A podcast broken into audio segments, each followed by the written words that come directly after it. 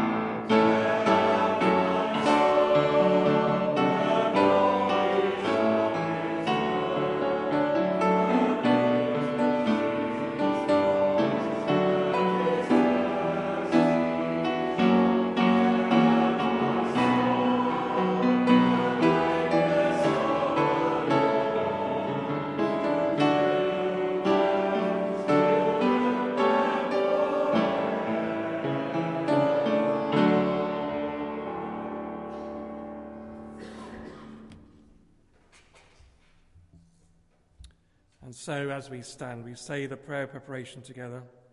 Almighty God, to whom all hearts are open, all desires known, and from whom no secrets are hidden, cleanse the thoughts of our hearts by the inspiration of your Holy Spirit, that we may perfectly love you and worthily magnify your holy name through Christ our Lord. Amen. Do please sit. Our Lord Jesus Christ said, The first commandment is this Hear, O Israel, the Lord our God is the only Lord. You shall love the Lord your God with all your heart, with all your soul, with all your mind, and with all your strength. The second is this love your neighbor as yourself. There is no other commandment greater than these. On these two commandments hang all the law and the prophets. Amen. Lord, have mercy. God so loved the world that he gave his only Son, Jesus Christ, to save us from our sins, to be our advocate in heaven, and to bring us to eternal life. So we come to confess our sins in penitence and faith, firmly resolved to keep God's commandments and to live in love and peace with all.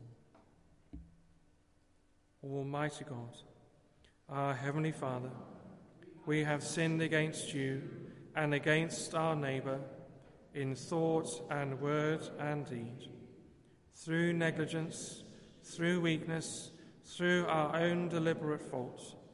We are truly sorry and repent of all our sins. For the sake of your Son, Jesus Christ, who died for us, forgive us all that is past and grant that we may serve you newness of life, to the glory of your name. Amen. Let's just keep a moment of quiet as we've said those words to God.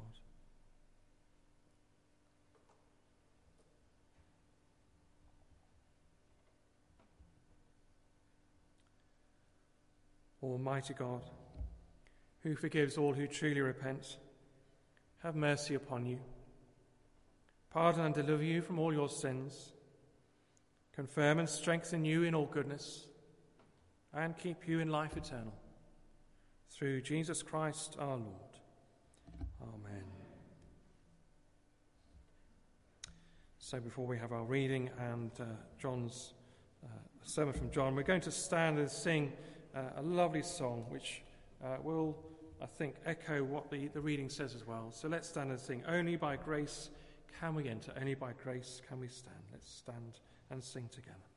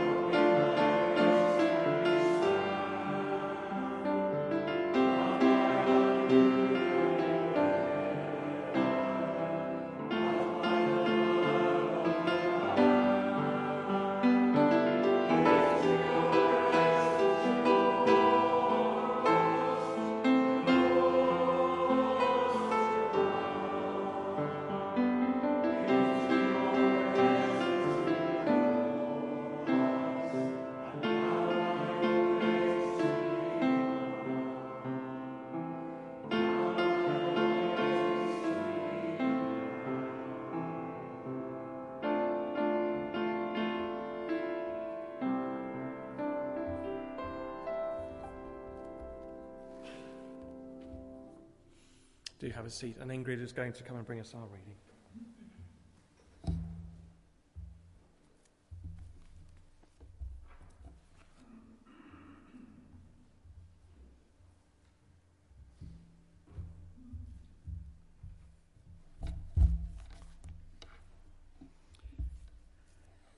The reading is taken from Romans chapter 5, beginning to read at verse 1.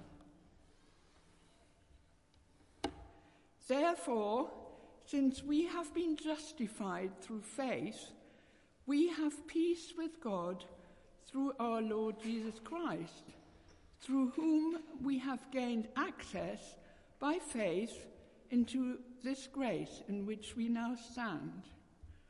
And we boast in the hope of the glory of God. Not only so, but we also glory in our sufferings, because we know that suffering produces perseverance, perseverance, character, and character, hope. And hope does not put us to shame, because God's love has been poured out into our hearts through the Holy Spirit who has been given to us. This is the word of the Lord.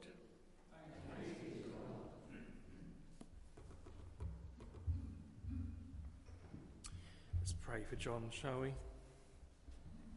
Father, we thank you for John. We thank you for his ministry amongst us, his friendship, uh, all that uh, he and Carolyn bring to our fellowship. And Lord, we pray now as he preaches that we would hear and that we would take uh, your word into our lives and that we would live your word out in our lives each day. In Jesus' name. Amen.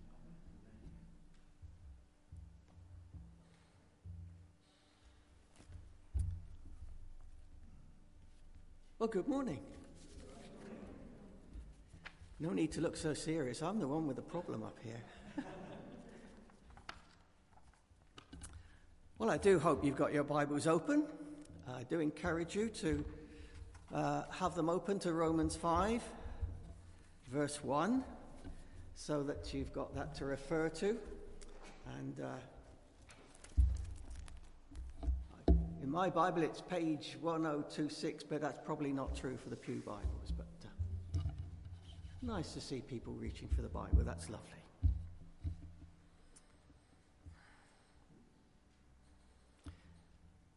Five verses, one short paragraph at the start of Romans 5.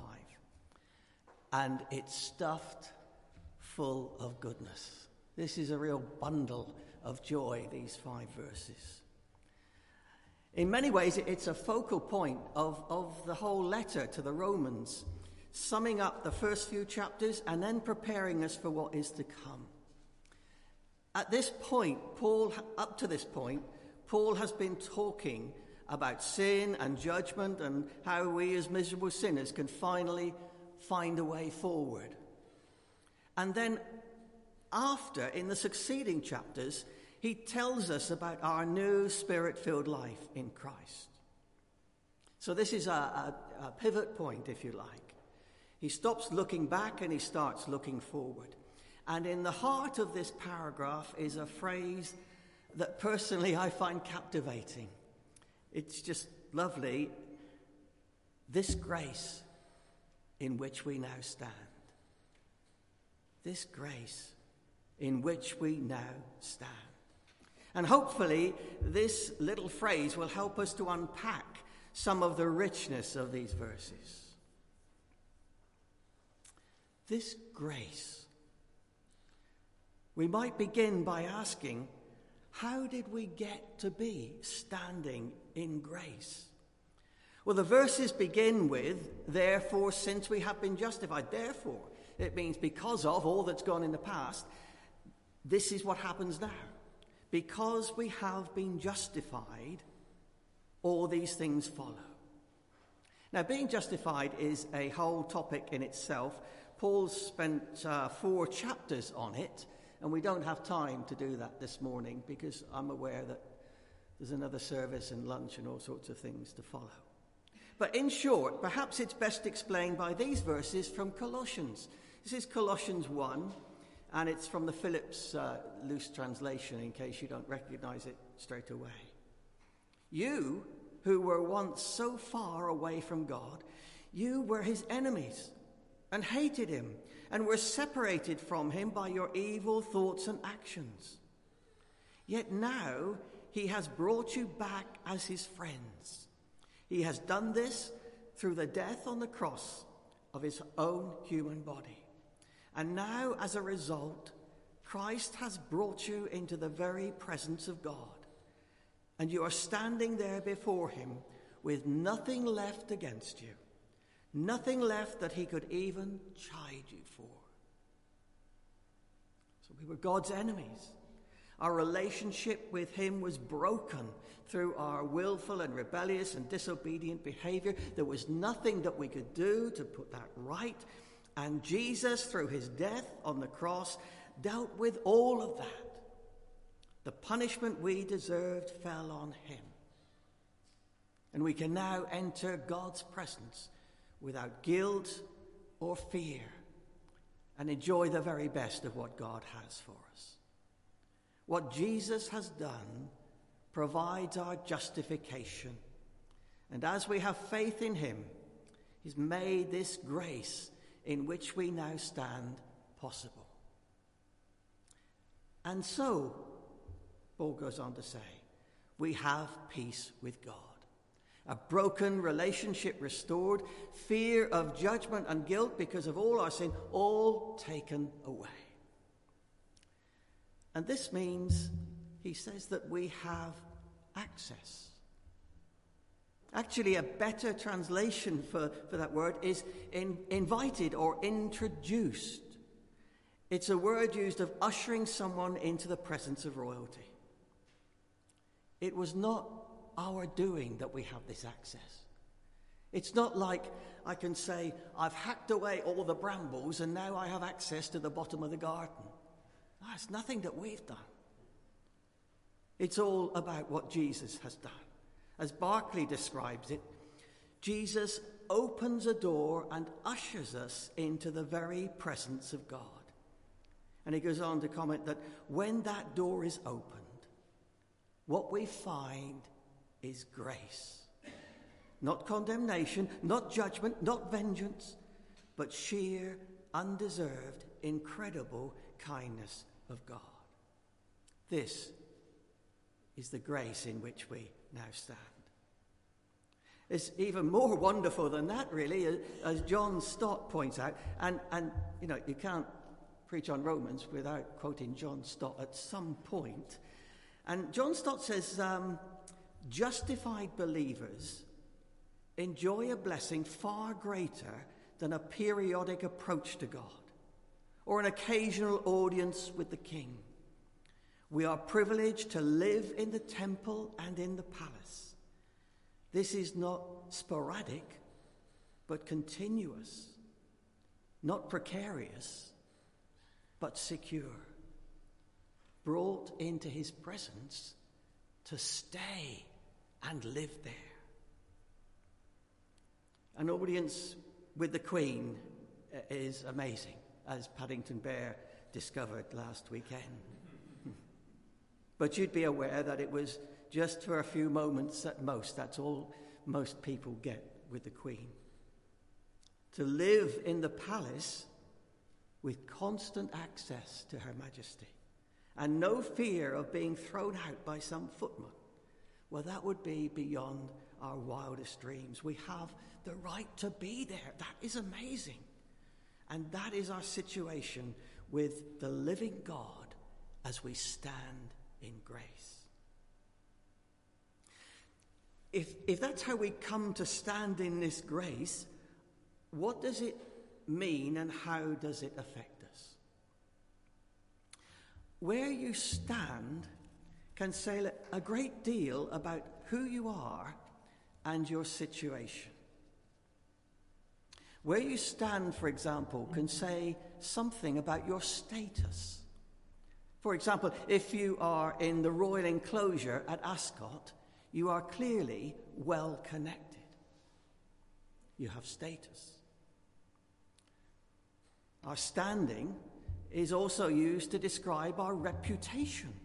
We might say of someone, do they have a good standing in the community? Where you stand is used to describe your outlook and point of view. I might ask you, where do you stand on Scottish independence? I'm not asking you that, but uh, you know, I could do. Yeah. Where you stand um, is based on your principles and the values which are important to you. They control your behavior. Where you stand can have an effect on your safety. If you're standing in the middle of the M25, you are not very safe. But if you're standing in one of um, uh, Joe Biden's uh, nuclear bunkers, you know, two miles underground, you're probably very safe indeed. What you're standing on is important too. Are you standing on rock? Or are you out in the middle of uh, Westward Ho Bay standing on sinking sand with a tide coming in? And then where you stand determines your view.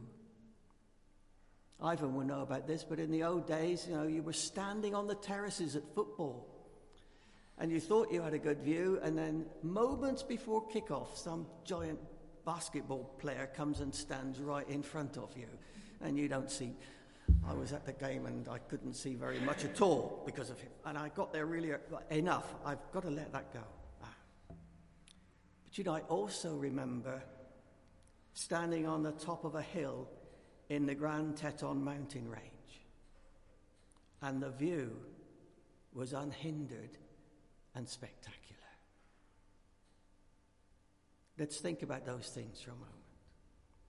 As we stand in God's grace, our status is that we are children of God and heirs with Christ. There is no greater status than that. As we stand in God's grace, our reputation is faultless. As we are cleansed from every fault and we are clothed in the righteousness of Christ. And God sees us as he sees Jesus, faultless perfection.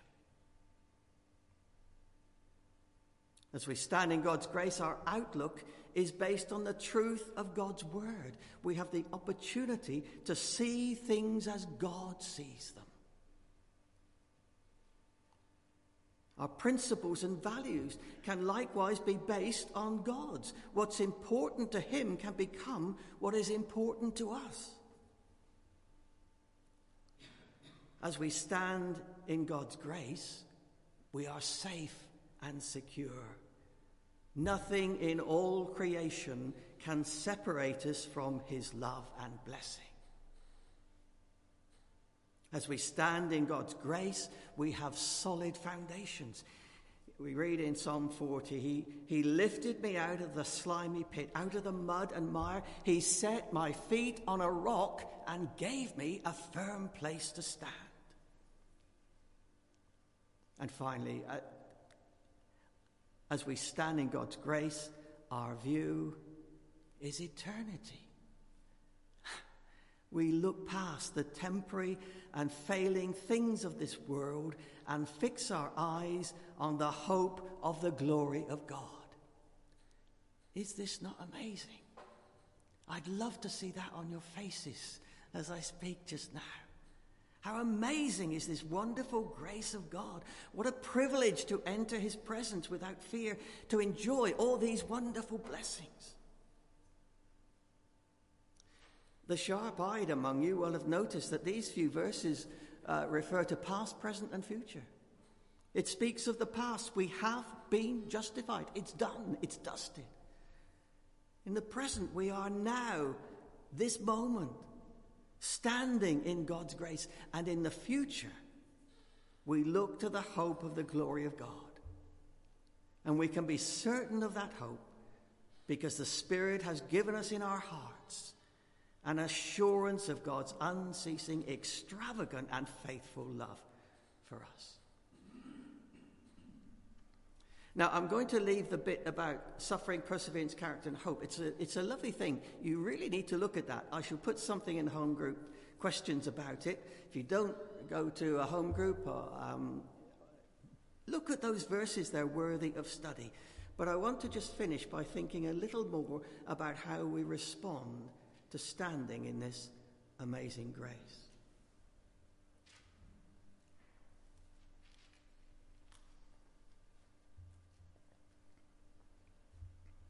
Do we realize?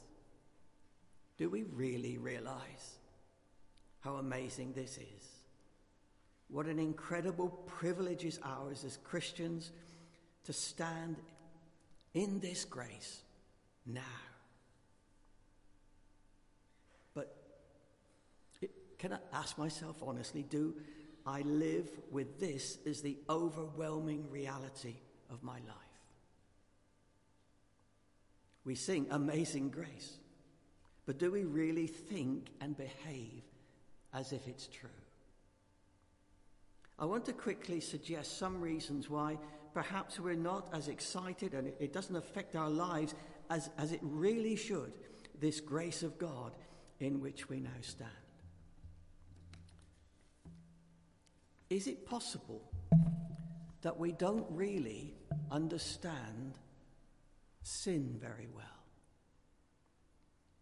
We know we've done wrong, uh, but perhaps we don't feel that we're really that bad. No, I've never robbed a bank or mugged an old lady, committed adultery. Uh, I've, I've, I've never been cruel to animals. Compared to some other people, well, you know, I'm just not so bad. But as Bishop Moule explained it like this he said, The harlot, the liar, the murderer are short of God's glory, but so are you.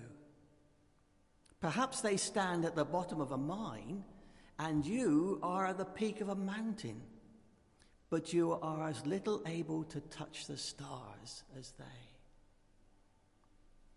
The truth is, our selfishness, our envy, our greed, our lack of compassion for those in need, our anger or bitterness, are all equally as offensive to God as what we might call the, you know, the, the major things of murder and violence and the like.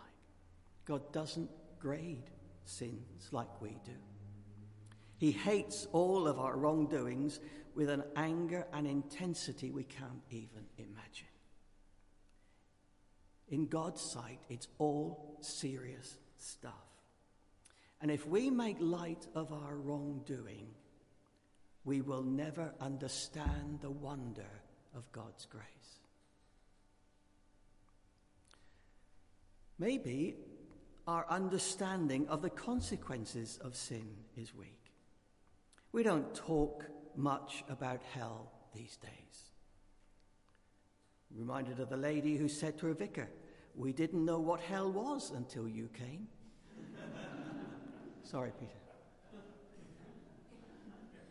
We talk about a God of love and try not to mention hell because it's not a very popular concept. And so, like spin doctors, we present only what people want to hear. But the Bible speaks a lot about the consequences of sin. It talks about God's anger and judgment and people perishing.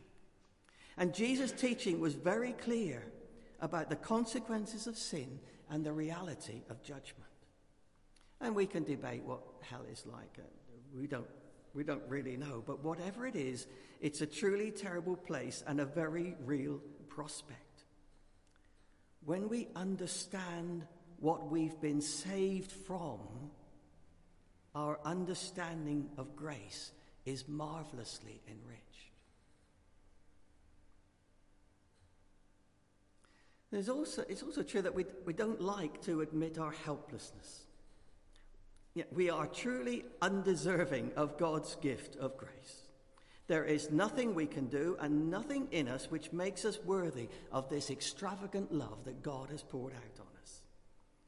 We've achieved nothing which can offset the terrible consequences of our wrongdoing in God's sight. But we live in a society which values self reliance, independence, success, and is never keen to accept responsibility for mistakes. We've seen that in the public sphere just recently. And in such a world, it's hard to tread the path of humility and total dependence. We get dragged along with society thinking the way that they do. So, admitting failure and coming in complete dependence on somebody else is a difficult thing. We like to think that there's, there's something we can do, something we have done to somehow earn this grace. But there's no room for pride or self justification at the foot of the cross. As the old hymn says, Nothing in my hand I bring, simply to thy cross I cling. And once we get to that point where we realize finally that it's all God's doing, we bring nothing, then we are truly grateful and grace is truly wonderful. And one more thing that we don't really richly understand the cost of the gift. This grace which we receive as a gift was enormously expensive. When God paid a price for us, the Son of God died and on that cross took on himself the wrath of God for all the sin of all the world, and that includes mine. It was an extraordinary act of totally committed love. We thank God for communion, which reminds us of the cost of our salvation. The body of Jesus broken, his blood shed as a costly sacrifice. But even that reminder does little to help us understand the anguish of the Father and the suffering of the Son. The cost of grace for them was everything. And we think about he did it for the sins of the world, but we need to frame this in a different way. He did it for my sin. It's personal. The Son of God who loved me and gave himself for me.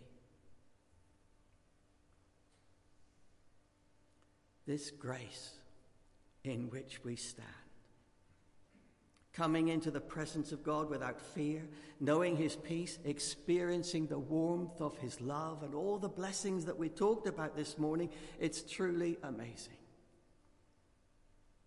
May each of us come to understand this, not only in our head, but in our hearts. And may we respond in love to the extravagant love which God has poured out on us and the incredible grace in which we now stand. And we're going to listen now to a song um, by a guy called John Pantry. He's not singing it in this version, but it's called Wonderful Grace. Speaks of the wonderful grace of God, the wonderful love of God. And the chorus gives an opportunity, in effect, to respond to what God has been saying this morning about this amazing grace. And the chorus says, All that I have I lay at the feet of the wonderful Saviour who loves me. And surely, when we consider how amazing this grace is, surely that's what we want to say in our hearts to God just now. Lord, this is wonderful. And in response to your love, now I lay at the feet all that I have. I lay at the feet of the wonderful Saviour who loves me.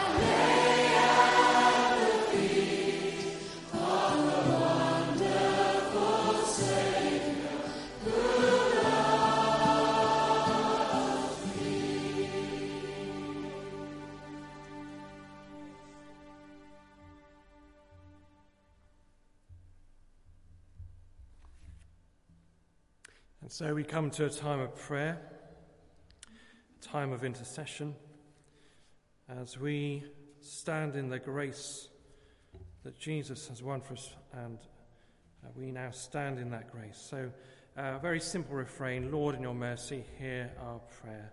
So let's pray. We thank you, O God, that you have given us an enduring hope one which cannot disappoint us or mislead us. We thank you that through our faith in you, faith in your Son, Jesus Christ, that you enter in, into every believing heart and make new lives that have been torn asunder by the darkness of this world. Lord, in your mercy, hear our prayer. We pray today, O God, that those believers who are asleep may awake and know that salvation is nearer now than when they first believed. Help them, help us to lay aside the works of darkness and to put on the armour of light that you bestow upon those who seek you day by day.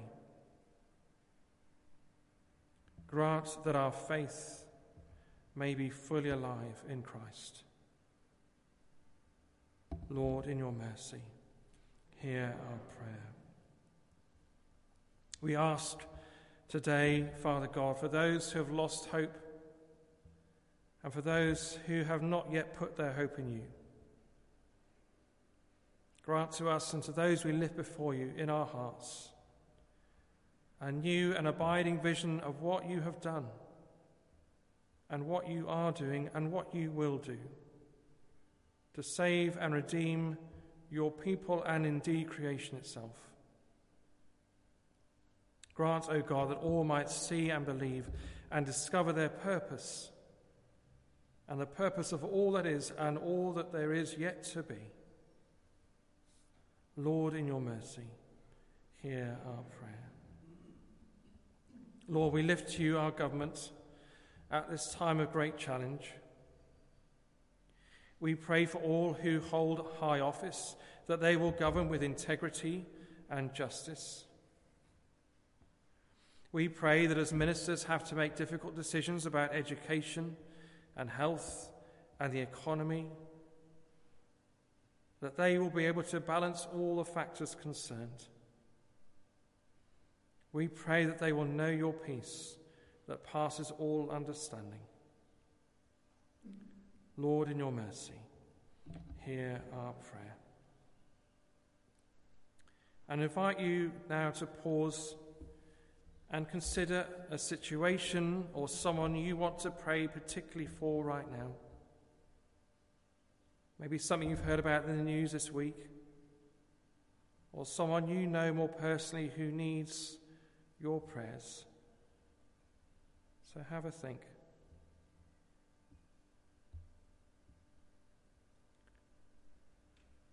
We lift before you, Holy God, those persons or those places that are, on our, that are on our hearts right now, whether far or near.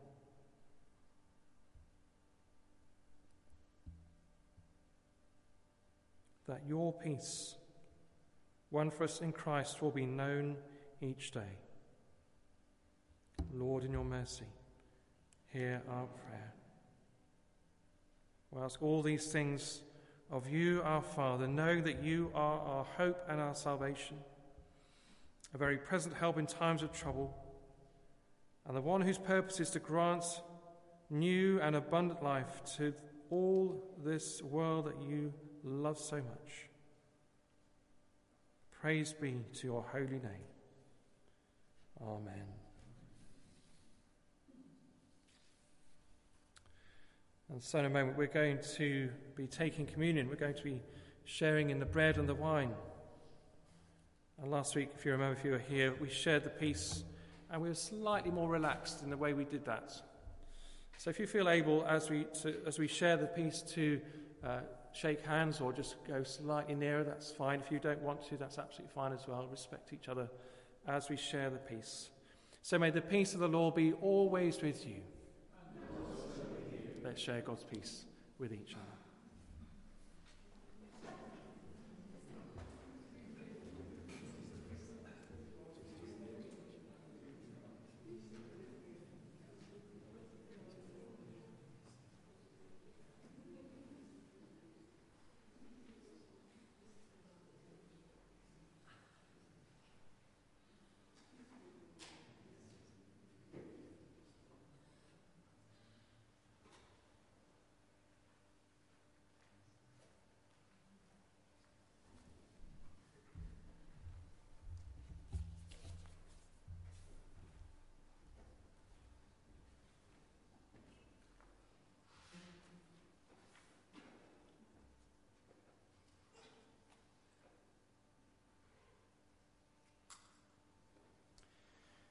We are using Eucharistic Prayer B.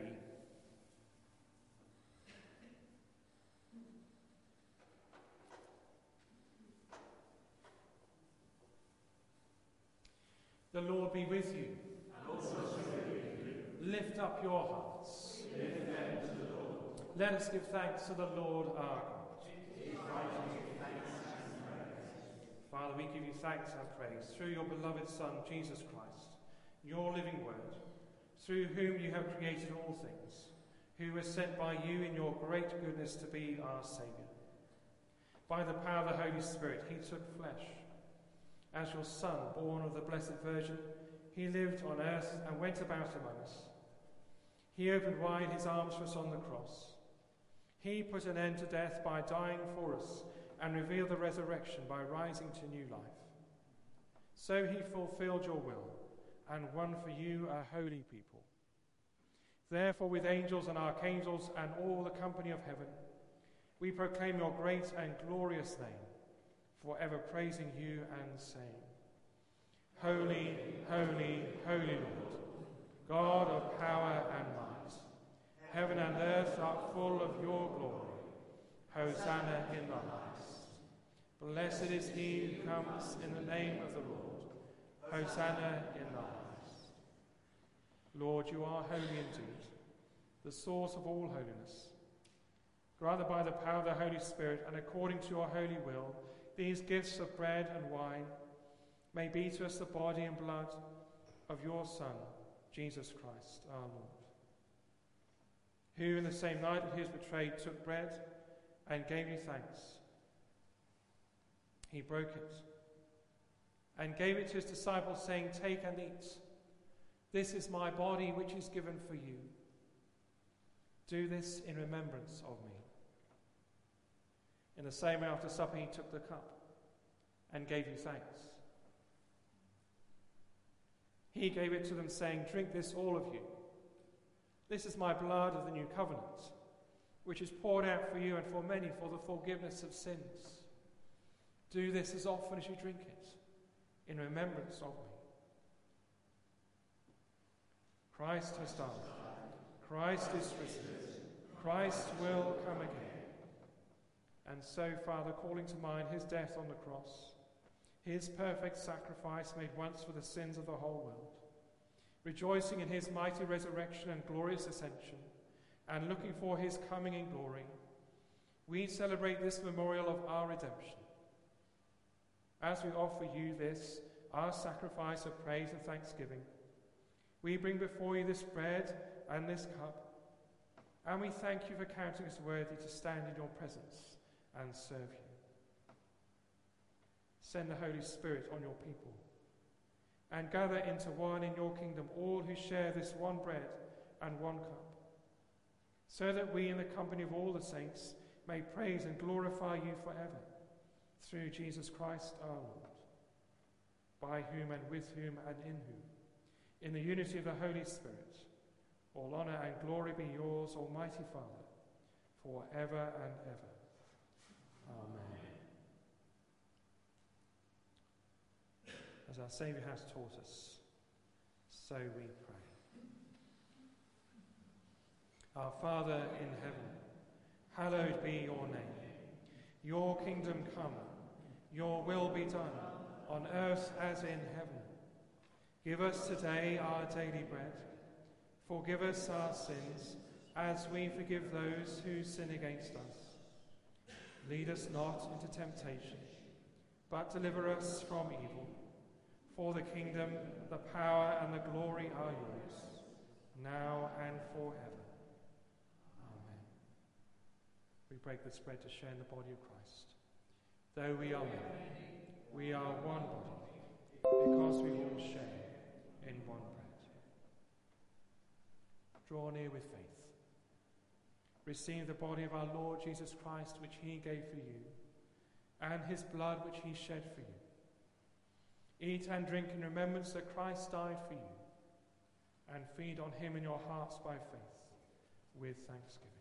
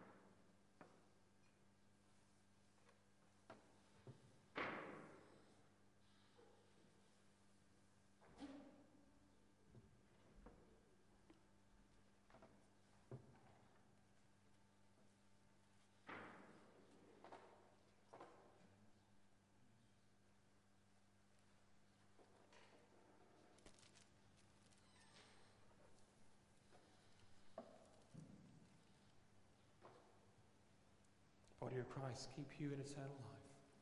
Amen. Amen.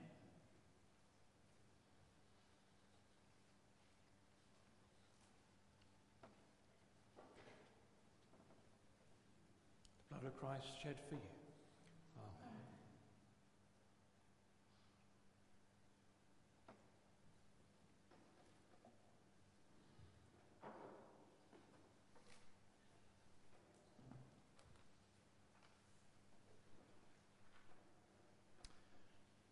And so we pray this prayer together following communion. Father of all, we give you thanks and praise that when we were still far off, you met us in your Son and brought us home. Dying and living, he declared your love, gave us grace, and opened the gates of glory. May we who share Christ's body live his risen life. We who drink his cup bring life to others. We whom the Spirit lights give light to the world. Keep us firm in the hope you have set before us, so we and all your children shall be free, and the whole earth live to praise your name. Through Christ our Lord. Amen. And let's pray now for those who can't be with us today for uh, whatever reason. Lord, we pray your blessing, your hand to be upon those who can't be with us at church this morning, whether through frailty, uh, through illness, for whatever reason, Lord. We pray your hand, your peace, your grace that we stand in, Lord, that they would know now and every single day your love to be poured out upon each one. In Jesus' name. And so our final hymn, In Christ Alone. My hope is found. Let's stand and sing and declare our hope is in Christ alone.